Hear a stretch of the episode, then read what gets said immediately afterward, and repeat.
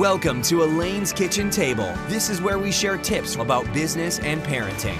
Being a mom of three, CEO of the award winning company Easy Daisies speaker and educator, you're going to learn the tips and secrets of successful and incredible people. Elaine wants you to be inspired, challenged, and motivated, and that person you want your kids to grow up to be. This is Real Talk for Real Life. Hi, welcome to Elaine's Kitchen Table, where we talk about how to create better, how to create better family, how to create better health, business, and self.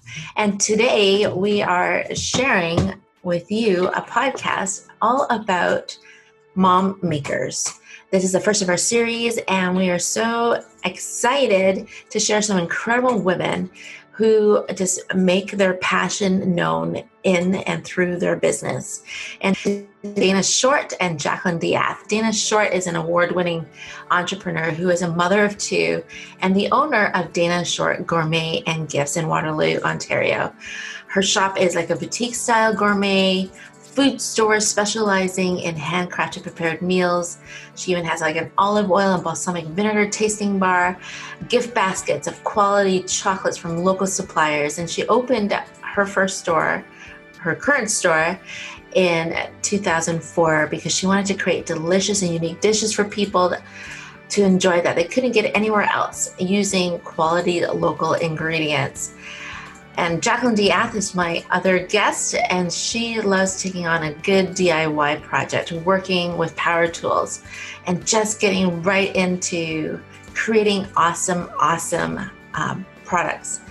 As a mom of two girls and a recreational therapist, she realized the impact of handmade, which fostered the start of her business, Homer's Etc., in 2007. And she started designing nursery and kids' room decor, which then morphed into focusing on DIY home decor kits to do it yourself. And Homer's Etc. products have been featured on HGTV, Property Brothers, Women's Network, and Pregnancy and Newborn magazine.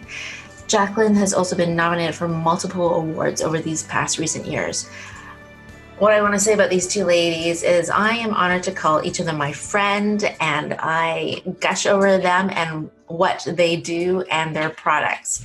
I've experienced both and I am just like totally in love with what they do and their products. And I chose to invite these two ladies on because they have something unique that they share, which is they both have a brick and mortar location.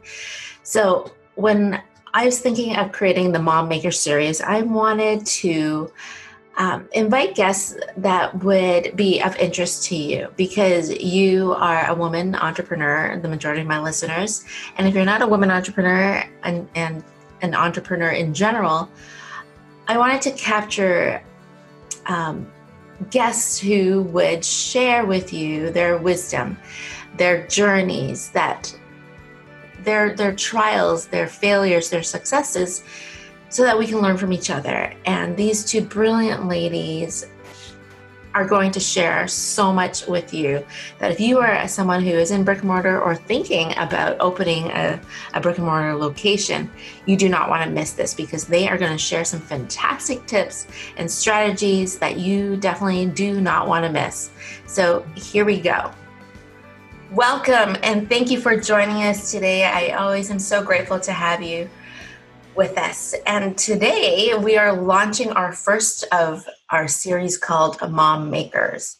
And, you know, it was so easy for me to think of these two incredible women when I thought, who am I going to have on first? And these are two ladies that I admire, that I call my friends, that I girl crush over from all the way in my house in, in BC, and I cannot wait to share them with you.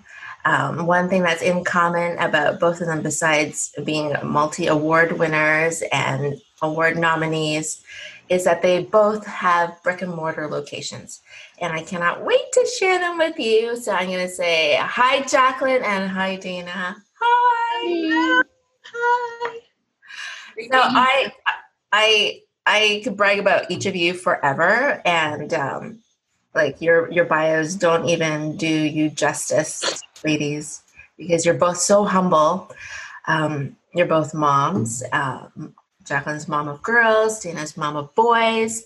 And I'm going to let you ladies continue uh, sharing about you. And please don't don't be afraid to brag, please.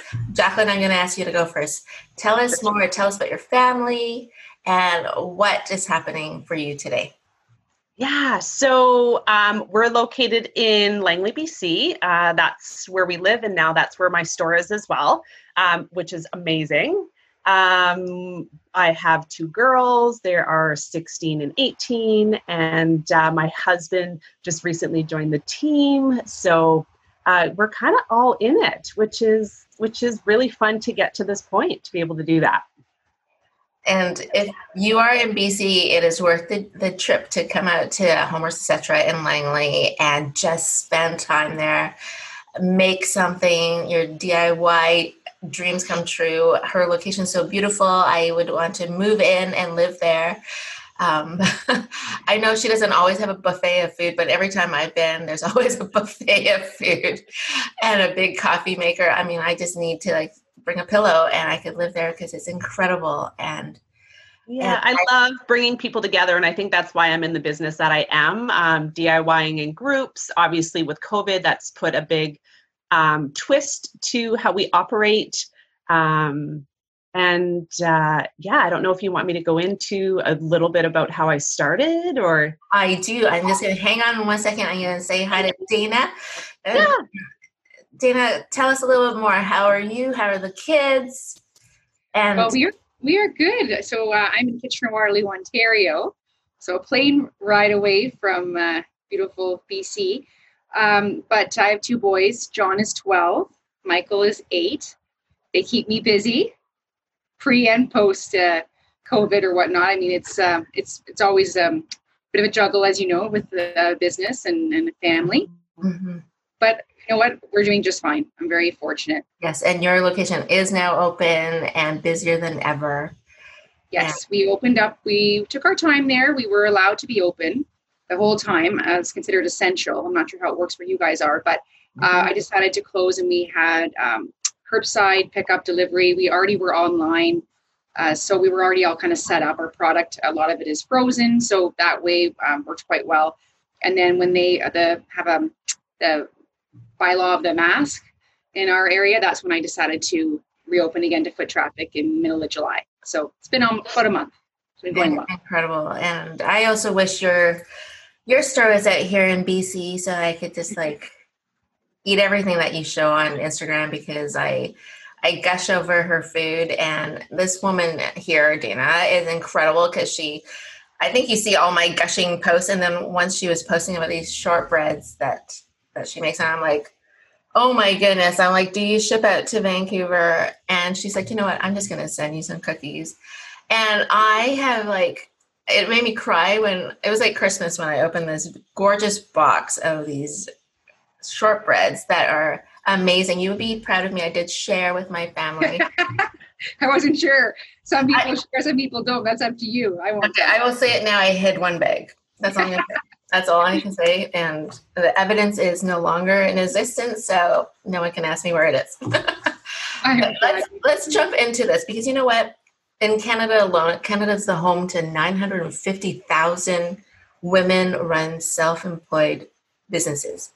And that's insane and incredible. When 150,000 small businesses are started every year in Canada, we women are just like dominating and, and and stepping out there. And it's it is hard. And i i love one of the things i love about each of you ladies is you guys are givers. And your business is a, a reflection of your incredible hearts ladies. And there there are unfortunately only a handful of businesses that that do that that are heart centered and and you both reflect that and I, I would love for you to share your journey of how you started your incredible business. I'm going to ask Jacqueline to start first, if you could, Jacqueline. Yeah, so I started, now my kids um, were at the time two and four years old.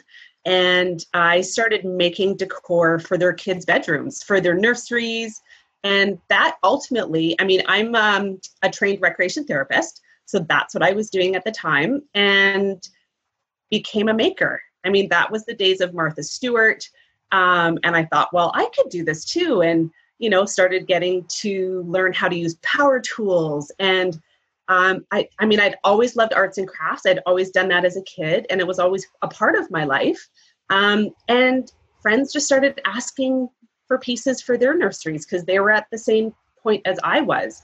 And here I was at the point of having to make a decision. I couldn't raise a family and work full time. Um, I went down to part time and then made the transition and took the leap of, okay, I'm going to do this. I'm going to make it a business, having no background in business at all. Um, and started wholesaling just to local baby boutiques and um, slowly figured out that my little townhouse with my garage um, wouldn't suffice the growth of the business. So uh, found a warehouse space, um, grew that way into selling to Amazon, um, and really was just taking it day by day. Um, hired some staff. I mean, the ball just kind of goes to the journey where I wasn't actually enjoying myself anymore and truthfully wasn't earning an income um, that I should have been for the amount of time that I was putting in the business. So brought my business back home, went back to being a recreation therapist part time, um, and had just this how can I make this work? Um, was selling online, so I was still keeping it going, uh, and then decided that um, I would trial a new way of operating, which was leading workshops to teach women how to make decor themselves. And found the group dynamic and my background of melding the recreation therapist with the maker just was what it took to really get the ball going. So, um, opened up a location when I knew the business model worked, and uh, really here I am today. So it's you know we're doing DIY kits. Um, now we're having women um, being able to lead their own workshops in the premise of their own home because we've got all the instructions, all the kits uh, for them to choose their own decor for their home and what I really love about it is it still connects people and it really just um, is a way of people taking time out to create, which is totally what I'm all about. It's empowering women to take time for themselves and to really be proud of making something themselves and hanging it in their home. So yes, been a lot of fun. You've become such an expert. You've become such an expert at it that that you are now teaching other people how to, to do this, how to start their own businesses. And that is incredible because yeah. you created this incredible successful model that other people are asking you, to teach me how to do this, whether yes. it's their own store or as their own business. Yep. And that is incredible. What a, a full, incredible circle. And, you know, and I have just been in awe watching you because I, You've I, seen I it, yeah. Start from my business and and gushed over you back then, and and have just been so honored to to be on this journey from the outside, watching you. And I'm so proud of you. I'm just so proud of you and adore you so much. Oh, yeah, it's definitely been a journey. It's been a roller coaster, but I can tell you that it's all been worth it. Yeah. Yeah. And, you know, yes, it's absolutely a normal feeling to feel like, okay, like who hasn't? I still feel like sometimes i just want to throw in the towel and say mm-hmm. okay i'm so done. Yeah. And then and then finding a different way to pivot. And i i love that is what you did. You, you merged your your professional training skills as a recreational therapist. Mm-hmm. added in with teaching other people how to make it themselves instead of just buying your gorgeous uh, product which you still also do. Yes. So much so so rich in in in so many aspects. Miss mm-hmm. Dana, I we'd love to hear your story too.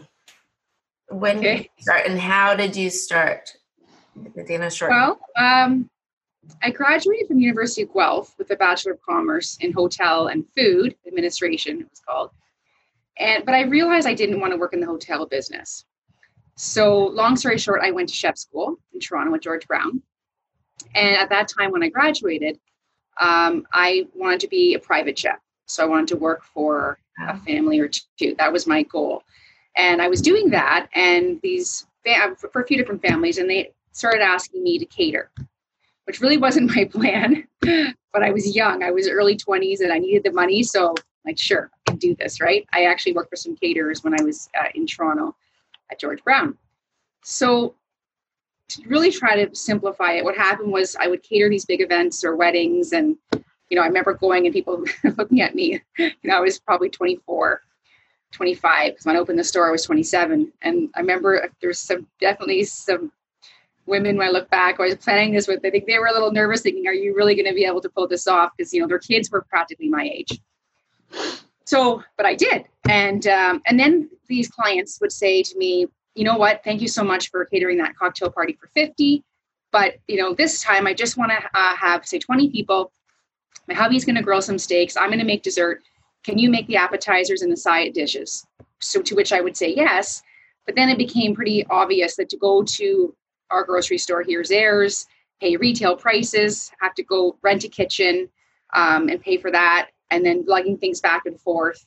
It wasn't too profitable, right? So I ended up then, that's sort of what led me to opening up a small store with a kitchen so I could bring um, sort of that gourmet home. So people who ask me, can you just make hors d'oeuvres and or soup, or I would do that, but I'd make it in bigger batches, and then I would um, sell things from the store to people walk-in traffic as well as to the customer who would order this for a party. So that's that's sort of wow the quickest way for me to explain to you how I started in this business.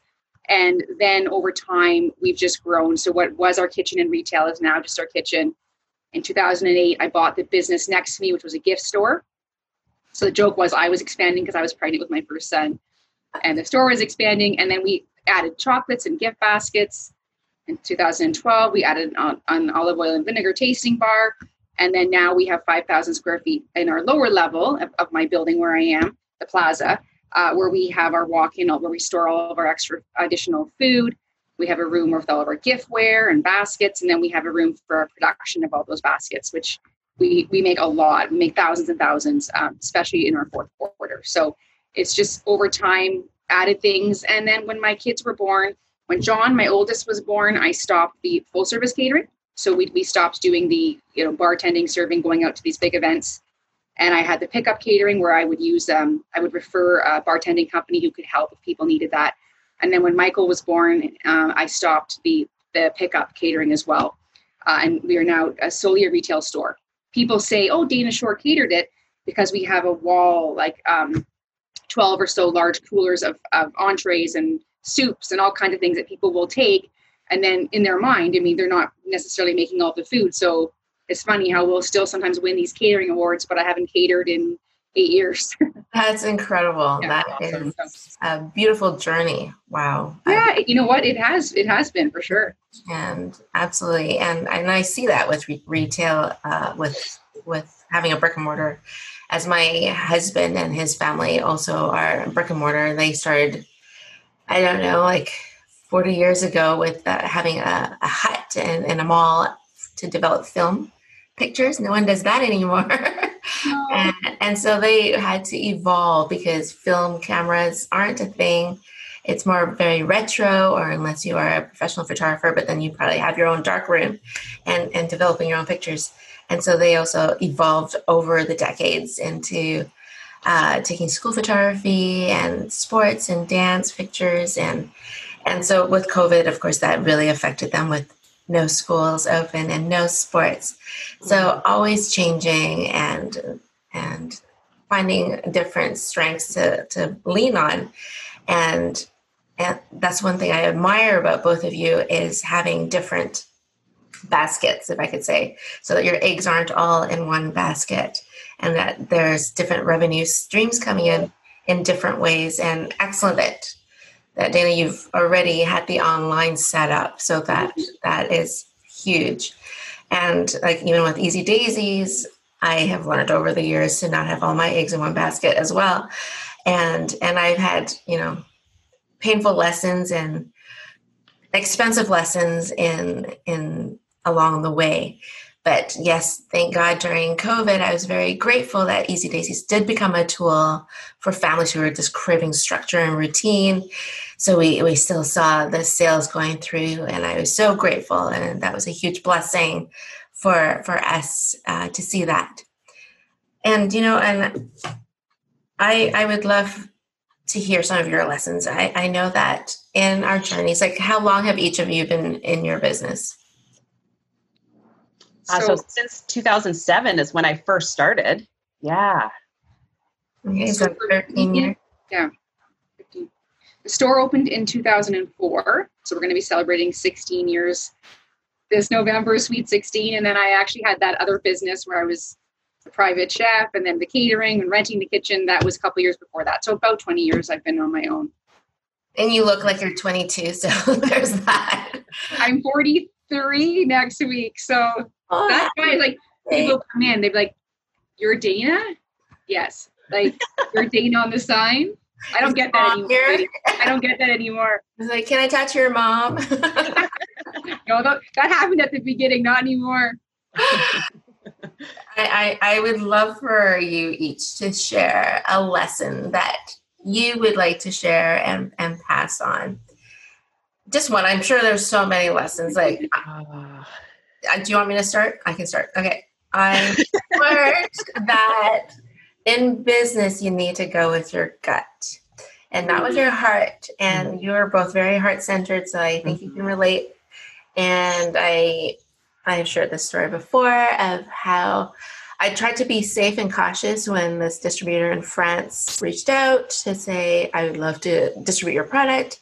And, you know, I, I wasn't ready to go international at that point and I didn't do anything with it, but he pursued and wrote to me for a year. So he said, you know, I've been writing to you for a year. We've been in communication. I think you are ready now. And so I did. I, I, got my product internationally translated for international French. I paid to get the CE logo that is necessary on products to sell to Europe.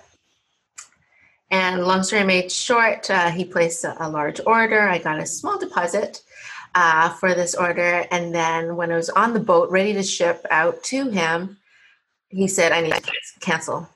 And and this is a gentleman, he sent me pictures of his four year old son. I, I sent him at that point Purdy's chocolate because Purdy's is made in BC, Vancouver, uh, Vancouver, BC, and all this. And he said that I need to cancel because one of his vendors went bankrupt. And however, it would help for him to have my product because it would help his family and this. And then I would give him net terms because he can't pay me right away. And, uh, we agreed on net 90, which was uh, for a very large order.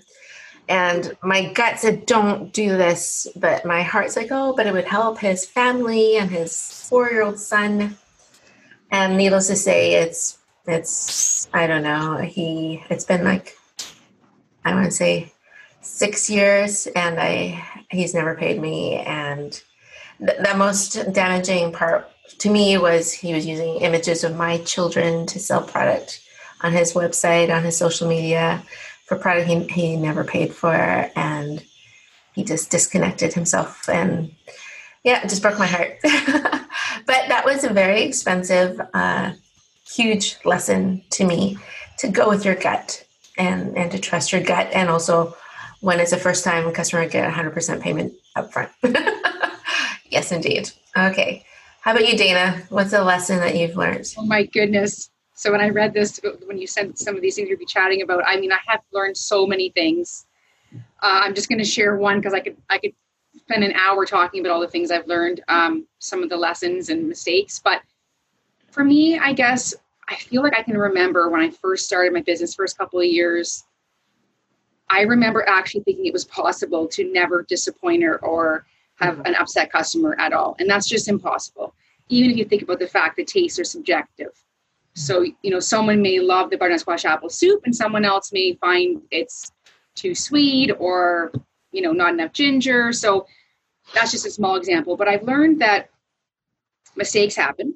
We try very hard not to have mistakes happen. We have a lot of procedures in place so we can minimize those sorts of things, everything from standardized recipes down to the gram of any spice so that we want that consistent experience and taste um, to how we answer the phone to there's all kinds of things to try to minimize you know these uh, errors from happening. But i have learned that sometimes mistakes do happen. Um, you know you, the customer may get a batch of something that wasn't quite right or you you know for you know you're supposed to send a gift basket out on on friday for someone's birthday and something you know it's a crazy day in december and something got you know missed. So what i've learned is they happen but then what we have control over is how we react to them. And i've personally found that you know I, we try when something does go wrong to go above and beyond do things our competitors wouldn't do. Uh, because you'll build that loyalty. I don't we don't make these mistakes on purpose but if you wow the customer, I have found that they become brand ambassadors. Mm-hmm. Uh, so an example might be I was thinking about what example. There's I mean, no, there's been there's several I could give you, but one time we at, at Valentine's we do these three course pickup dinners. Uh, so it's like a soup or a salad, an entree, and a dessert. And someone had this is years ago when gluten free was sort of, um, you know, it was not maybe quite as popular as, as it is now. Now half of our menu is gluten free. But this gentleman said, Would you be able to make a gluten free package for my wife and I? No problem. So we did that. And then for the dessert, I didn't make a gluten free cake or, you know, tart or whatnot. I have these uh, mint smoothie chocolate bars, which are really popular here in town, and they're large, and I included those. And he called me and he said, you know, I love the soup and the entree and whatnot, but I have to tell you, we were we were disappointed that that was the dessert. And instead of being defensive, I put myself in his shoes and I'm like, you know what? I can see how I can see how he'd be dis- disappointed. It was, you know, it's really tasty chocolate, but it, you know, he's probably picturing Valentine's and you know, like a really kind of more fancy uh, baked good. So I'm thinking, well, what could I have done differently? I could have called him and said, instead of it being, you know, $25 a person, what about 18? We don't do gluten-free baking here, but you know, I could have handled it that way. I could have went to there's a, a really great gluten free shop and asked and just had them, you know, just bought it from them and told them, is that okay with you? A lot of things I could have done differently. He was very gracious, a little disappointed, but I ended up sending him a bundle worth more than I, I don't remember. I think the meal for two was fifty dollars or something like that. But I sent him a bundle of fifty dollars worth of gluten-free soups and entrees and had it delivered to him and his wife with a handwritten apology, just saying, you know what, you're right. I I dropped the ball on this one. And hmm. those sorts of things, some people in business, maybe when they're starting out, might think, I can't do that, I can't afford it. But we always look at the life uh, time value of a customer and also just trying to do the right thing. Absolutely. So if something goes wrong, it's not just, well, here's your money back, but it might be, so sorry, here's something, and then here's a little box of chocolates, or just trying to um, surprise and delight.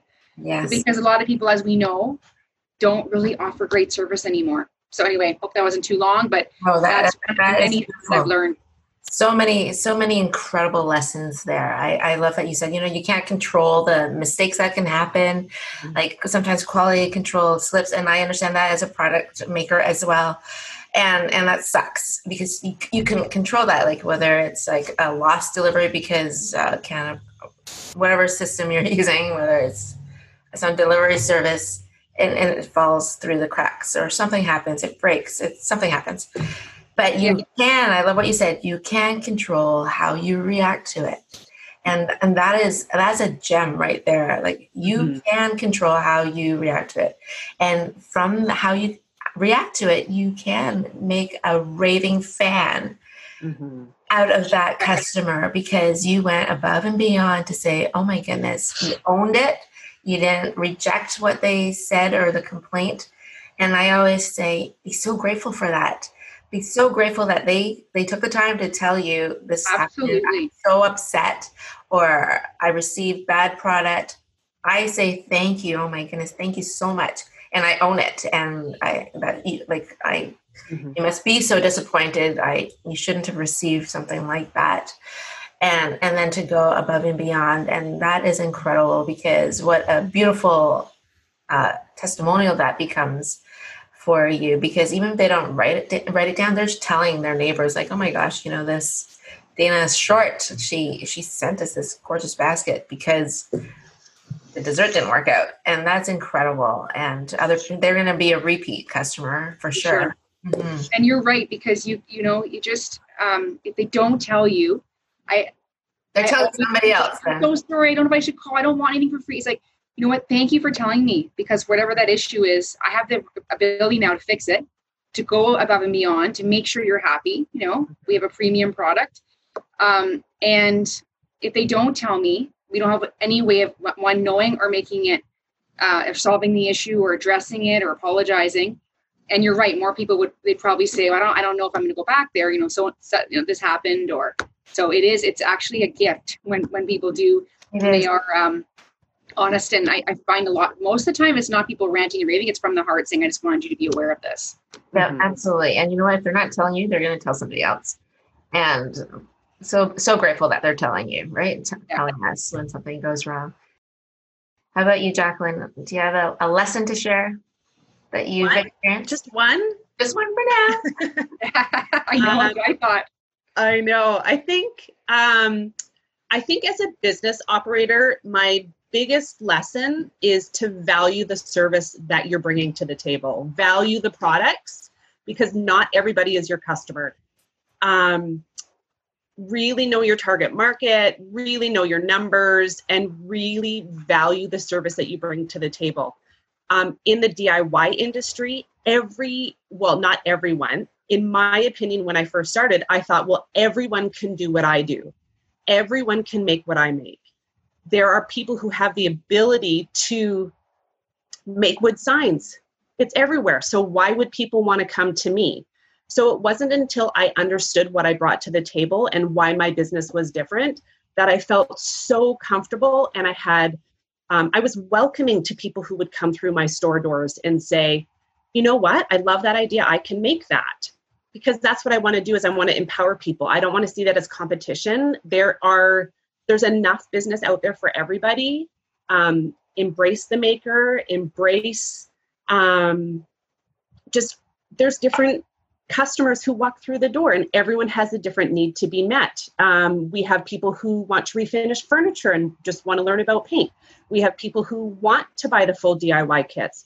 Um, i have customers now who can make them their own products at home but they come to me and shop to buy our kits because it's easy it's high quality it's um, it's it's not cheap. It's it's classy. You and and i think that's what makes us different. So just really knowing your value um, mm-hmm. and and knowing the service that you provide. I guess that i mean my biggest lesson and in in that i think were my lessons of um, not being able to be profitable because i was afraid to ask for the the money part of it. So really pricing your products well um, knowing the value that you bring so that you can be profitable because you're not in business just to make people happy and to offer cheap products um, no, I love that. I love what you said. Like, you know, yes, there are other people who make wooden painted signs and finding how you can be uniquely different, right? And for you, you're striving on on the quality and the experience. Exactly. And, and that's incredible. And that's beautiful because I, I know that I've made several things from from your DIY uh, workshops and but the quality is great and and the experience of of what we when we go and do this is you know it is me time and you feel so proud of something that you've made and you are you're absolutely empowering that woman to say i can do this.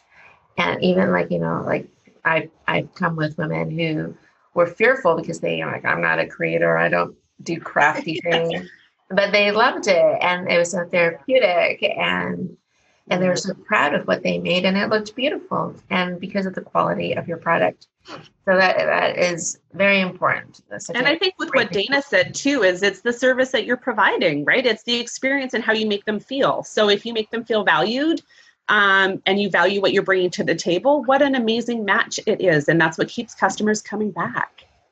Yeah absolutely and and i, I know we kind of touched on this but i want to go a little deeper um, into lessons, but in a different way. Um, because I, I know that when people see each of you, they're like, "Oh, she's so successful. How they how do things come so easy for Dana, and how like everything's probably just so easy for Jacqueline." And we know that, that is not the case. And one of my favorite things I, I heard um, Sara Blakely say was her favorite thing memory of growing up was at dinner table at the dinner table when her dad would ask every night at dinner hey kids share one mistake you did today. And and and they love that because it taught them that making mistakes is a great thing. It is part of growth. It is how you learn and how you become successful because if you don't take risks, you don't make mistakes. If you don't take risks and make mistakes, you aren't going to grow to that next level. Mm-hmm. So let's put it in reality check for our awesome listeners who are like, wow, and gushing now over you two ladies, like I do. Let's say, you know, the journey wasn't this easy and I didn't get to where I am today because it was easy. I definitely made mistakes. And, you know, I shared one of my mistakes is, you know, people will say to me, Oh, Elaine, you're too nice. You're going to get taken advantage of. And then they, that same person who said it actually takes advantage of me. oh my God, I didn't know it was a warning. Silly me, my bad. so, so, what is a mistake that you have done? A, a, a time when you took a risk and it failed.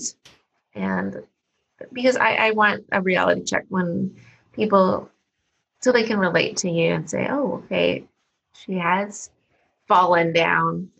What is one of those moments that you can think of? Dana, do you want to go first? Sure. Um, when I was thinking about this in terms of my career, in terms of 20 years, so when I started, I was very young, as I mentioned. So I really didn't. I mean, I had a couple different chefs I worked for in my early 20s at catering companies and cooking schools um, who were great, but I, I, really didn't have a lot of experience. Um, certainly not in a uh, traditional sort of, um, you know, traditional atmosphere. So I was sort of, you know, I've learned a lot about people management over the years. So my sort of mistakes, if I had to say that, would be what I've learned the most from um, would be the side sort of the people part of it in terms of managing people and learning that balance between being friendly but not being friends. Mm-hmm. and i've come to realize that i have a very high tolerance for drama. So again i am heart centered and i give people the benefit of the doubt. I do see the best in people. I tend to overlook the, the bad. And um, which can be good but in terms of you know you have to be realistic too or i think um, i had a real note here I think there's been there were too many times where I was avoiding tough conversations, and that always, often, always would lead to a fallout in terms of instead of just when I started feeling like you said earlier, Elaine, with your you know your little spidey senses and your inner voice, what your gut's telling you. When I knew something was okay, this person's starting to come in a little bit later, or they're not quite as friendly with customers, or they're bringing in maybe they're having you know they're not in a good spot in their relationship with their husband or boyfriend or girlfriend or whoever it is but they're they're then bringing it into the workplace. And I mean, I'm not so much that way anymore. But that whole thing about you know you're only as good as your weakest link. So if someone's not pulling their weight, and you have these amazing people, I've got a great team.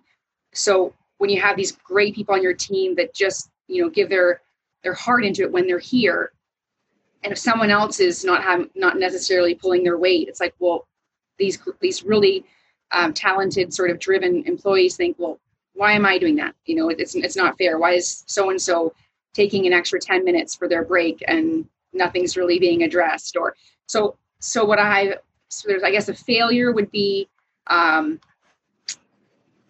just ha- having things sometimes go on too long, which then results in um, in a crisis or in you know in, in a situation that perhaps could have been avoided if I had those tough, tough conversations earlier to say this has to change or else I don't think it's a good fit. So kind of more age that these lessons and whatnot are in recognizing that, and also if you do have a great team member, it doesn't mean they never need, need any coaching or mentoring or management either. You, everyone needs that. Yeah, to kind of absolutely. stay on track like that. So that would be one of my. That's awesome. My many that's awesome. Yes, they say that business would be super easy without people. people. Yeah, my, my, dad. My dad always said, like, he had his own business and said, customers are easy. The customers are the easy part. And and it, I mean, I got a great team, like I said, but I understand. You know, years later, I understand what he meant. Yes, and you know, as they say, hire slow, fire fast, and that's hard. That's so hard. I, mm-hmm. I don't like that aspect of, of business either. And yeah, I don't like it. But if you, if you enjoyed firing, there'd be something wrong, right?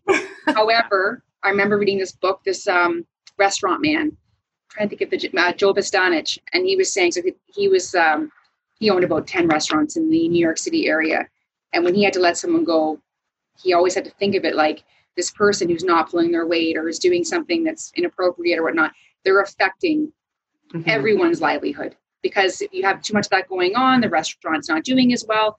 I mean, long term, long yeah. way out, it could close, and then you've got hundred people who are employed who all of a sudden are looking for work. So it is sort of that ripple effect. So yes.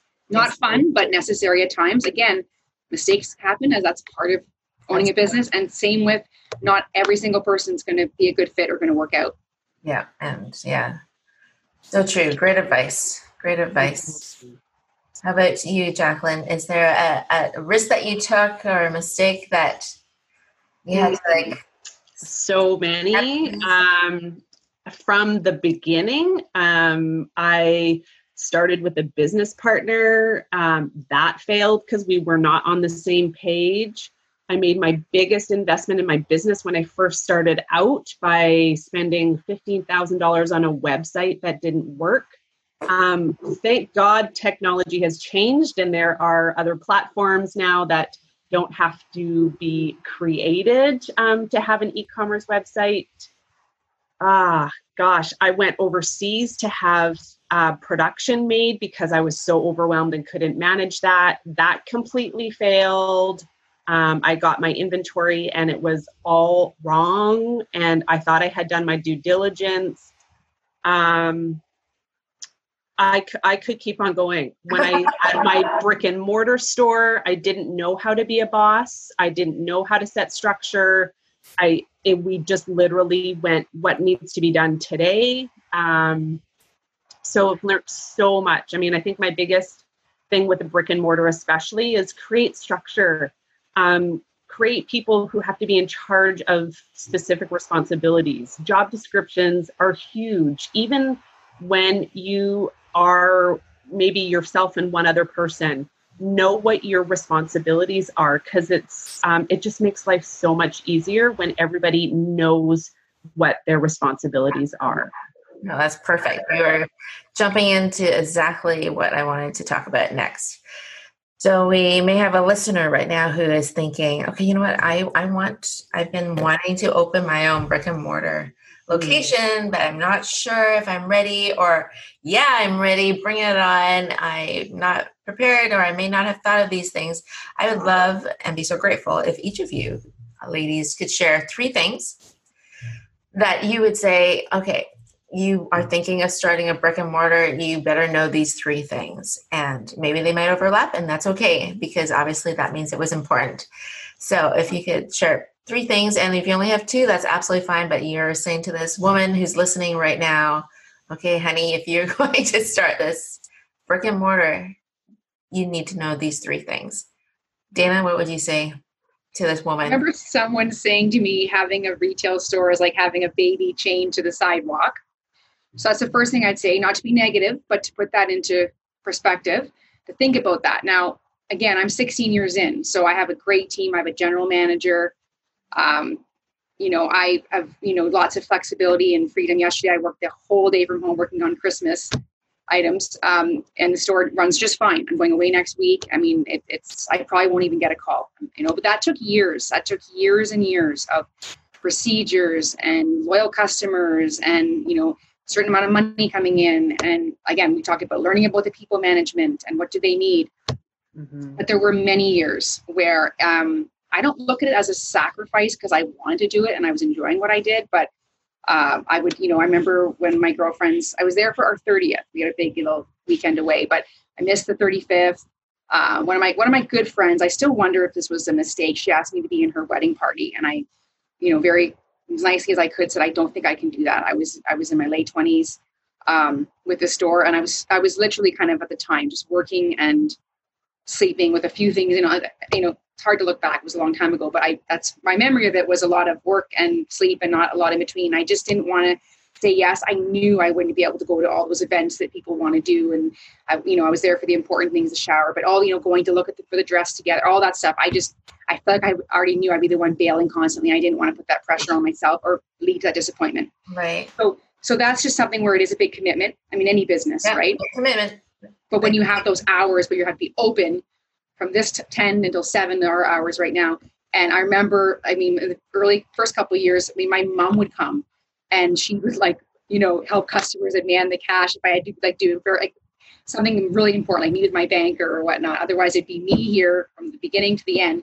I come back, there'd be all these mistakes, but I just wanted to make sure someone was there to, to, to try to help. Yes. So, um, just in terms of realizing the commitment you're you're you're, you're entering into, uh, I would want to also encourage them to think about what is it? Is it actually a store or is it the creative aspect of it? Because if it's the creative aspect of it, you can. There's so many things you can do. You can have a pop-up shop, or you know, you can do that Christmas somewhere.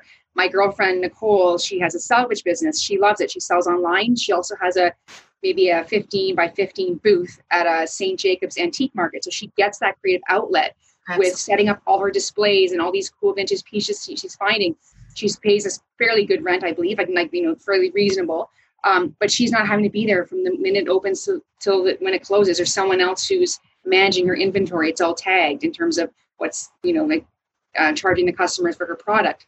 So can you have a business where you can be creative and have an online store? Because as we know, it's very expensive. So another thing I want them to do is look at those fixed costs. How much do you actually have to sell in order to be profitable? What do you want to make? You know, what do you want to make per year? Or I mean, it, obviously at the beginning, you know, you're it's going to take time, mm-hmm. but i mean like I said, it is it is expensive to have that retail space uh, and to have that store, and it's so competitive now with online so I want to make sure, depending on the business, is it is it viable? You look at your competition too.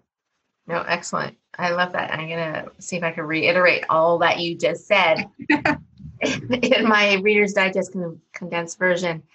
Is it's it is full on commitment. It is not something you can just say tomorrow. Oh, no, I'm I'm done. I mean, I, I don't think it's that easy, but it is like like you said, like a baby chained to the sidewalk and you've got to be ready to give up all those hours and possible friendships uh, like on pause but true friendships understand that yep and then you said uh, evaluate is this only for creative purposes i love that uh, like how you worded that is it just an outlet you want to share on how to creatively display what you have to offer and and tr- test out other avenues before you commit to a brick and mortar like you said uh, getting um, a kiosk or a, a cart somewhere. Brilliant, brilliant, brilliant way to start.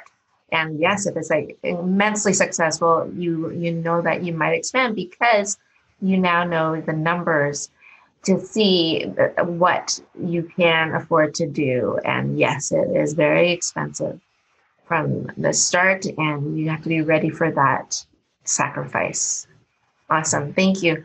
How about you, Jacqueline? Three lessons that you would say, okay, here, if you are ready or thinking about wanting to open a brick and mortar, you need to know these three things. Um, know your demographic, uh, location, location, location. Um, I've had three different locations, all different. One was in an industrial area, another one was in like a residential area, and now I'm in a high traffic um, area, and it really does make a difference. Um, exposure, signage. Um, I thought those were little things. In retrospect, those are the big things. So I pay a higher rent, but for me, it's well worth the investment um, just because of the foot traffic that I get. So um, again, you can't predict those things, but just from my uh, previous experience, um, I, it was just such a good decision or risk, um, however you look at it. Um, so definitely choosing a location. Um, I've also thought of opening up multiple locations and had two locations running at the same time. Um, and have learned that um, you can be a destination location. We have people coming from surrounding cities to come and shop at our one location. Um, so um, yeah, just location. If you're looking for a place, make sure it, it really is a good fit. Um, with square footage and everything with potential growth. Like Dana, you had the extra space to grow your business where you're at. Um, so even if you're just starting out, already look ahead at what that may potentially look like, what the pros and cons of that are. Um, number two is when you're setting up a retail location, when you're at the point to commit, um, please set up an online store at the same time as you're setting up your um, main location. Um, Dana, you were set up with COVID with already being online. We were as well. It made the pivot so easy to be able to still service our customers without a hitch. So um, take the time to set up an online store at the same time as you're adding your inventory for your POS system. Um, it will save you so much time in the long run.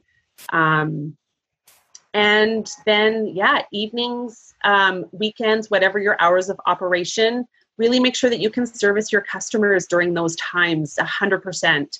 Um, I overextended myself when I first started a retail store because I was open 10 to 5 for open to the public retail shopping. And then I was open uh, starting workshops from 6 at night until 9.30 at night doing leading workshops in groups um, so I got to the point where I was able to hire staff to lead the workshops, which was amazing. But just make sure that your family is ready for it. Um, my husband was super supportive. Um, my kids didn't quite understand why I was working so much. Um, but really, it, burnout is so easy, um, and you cannot do it alone. You cannot do it alone, especially if you want to be successful and um, and you want to enjoy a little bit of time to yourself, it's mandatory that you have help. I, I love it. I love it. I'm to repeat what you just said. So the first one, of course, location, location, location. Mm-hmm. And and also to add on to the location, location, location is you might not need multiple locations Mm-mm. because you can become a destination location mm-hmm. and people can just come to you and there goes reducing your overhead uh, uh, immediately by reducing multiple locations and so important and I, I, love how you had all different multiple locations like from residential industrial and high foot traffic and yeah, if I could just add to that too, just one of the reasons why a location really worked for me is because I did craft shows, I did markets, and I felt like a traveling circus. So for me, actually having a home was so much more time saving. So that's why a retail location really worked for me. Yes, and because I, I know that you do like Pro D workshops for teachers, and and sometimes you have a spotlight at a pub where it's like wine and yeah DIY, and brilliant. It, it's all still part of marketing when you do that. But yes, having a home base and let people come to you, absolutely. Yeah. And then number two, oh gosh, okay, online store. Yeah website and open an online store at the same time. Hey why not even before? If if you, exactly. If you already have that awesome.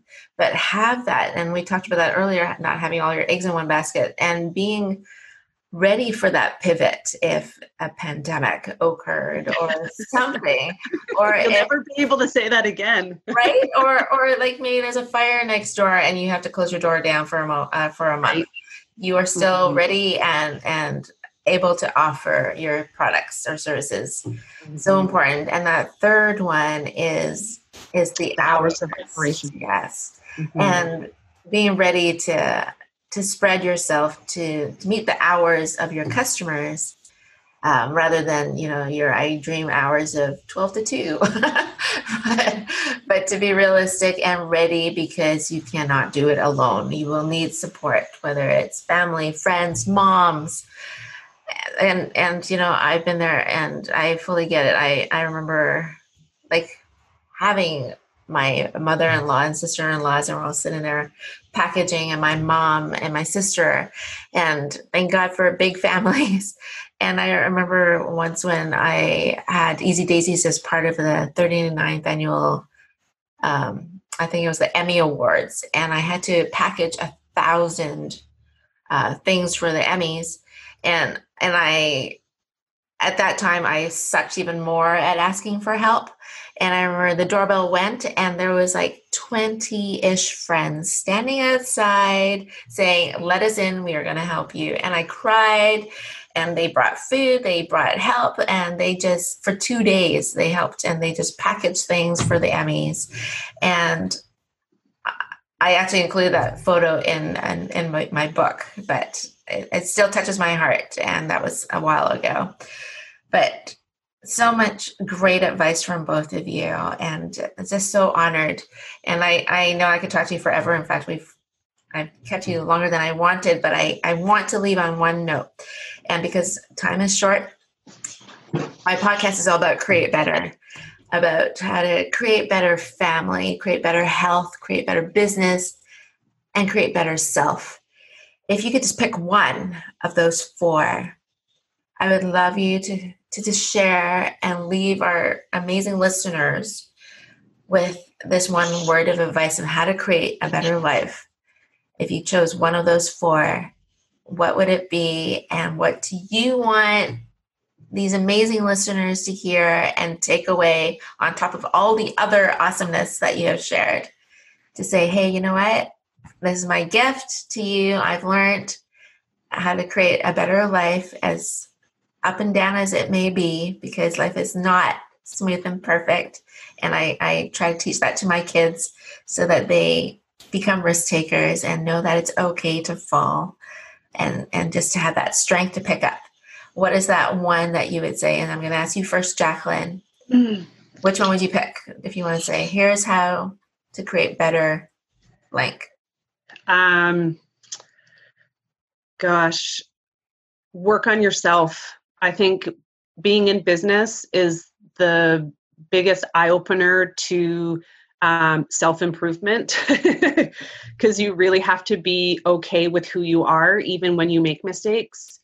Um, mistakes are, like you said before, Elaine, mistakes are a blessing because they take you to the next step. Um, and surround yourself with positive people. Uh, get I fired friends because they were so negative and what are you doing and I don't understand and I you know people don't have to understand it's just shut out the noise. Yeah. Um, and yeah, work on your yourself and and um, read books and um, just yeah surround yourself with people who um, who are supportive to you. I think that was three things. but anyway. Yeah, yeah, but all about working on yourself for sure. Yeah. And surrounding yourself with positive people, right? Yes. Yeah. Positive people and so important. So, so important. Dana, if you were to choose to share one tip on how to create better life, what would it be?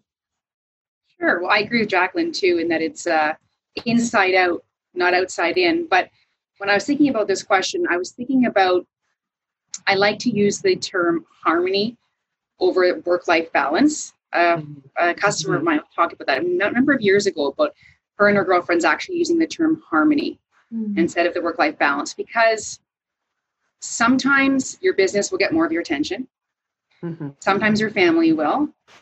You know, sometimes you might be so busy. Like for me, in my busy season in December, I'm not working out too much but throughout the year i consistently exercise and whatnot but sometimes so it's that for me it's that harmony and it really then goes further to that it should be measured over a lifetime not so much in my opinion on a daily basis because you know as i mm-hmm. said sometimes you know different areas of your life are going to get are going to get more attention than others you don't want it to be totally out of balance either but that harmony so that would be my tip beautiful i love that uh, that analogy. I love the word harmony. I love how you said it. Um, yeah, work life balance is yeah. I that's I, I almost cringe when people are like, how do you balance everything? Or it's it is it's one place or another, and at different mm-hmm. times in your life. And I love that you said you measure it in a lifetime, not at that single moment. And I I so appreciate that. And I am one to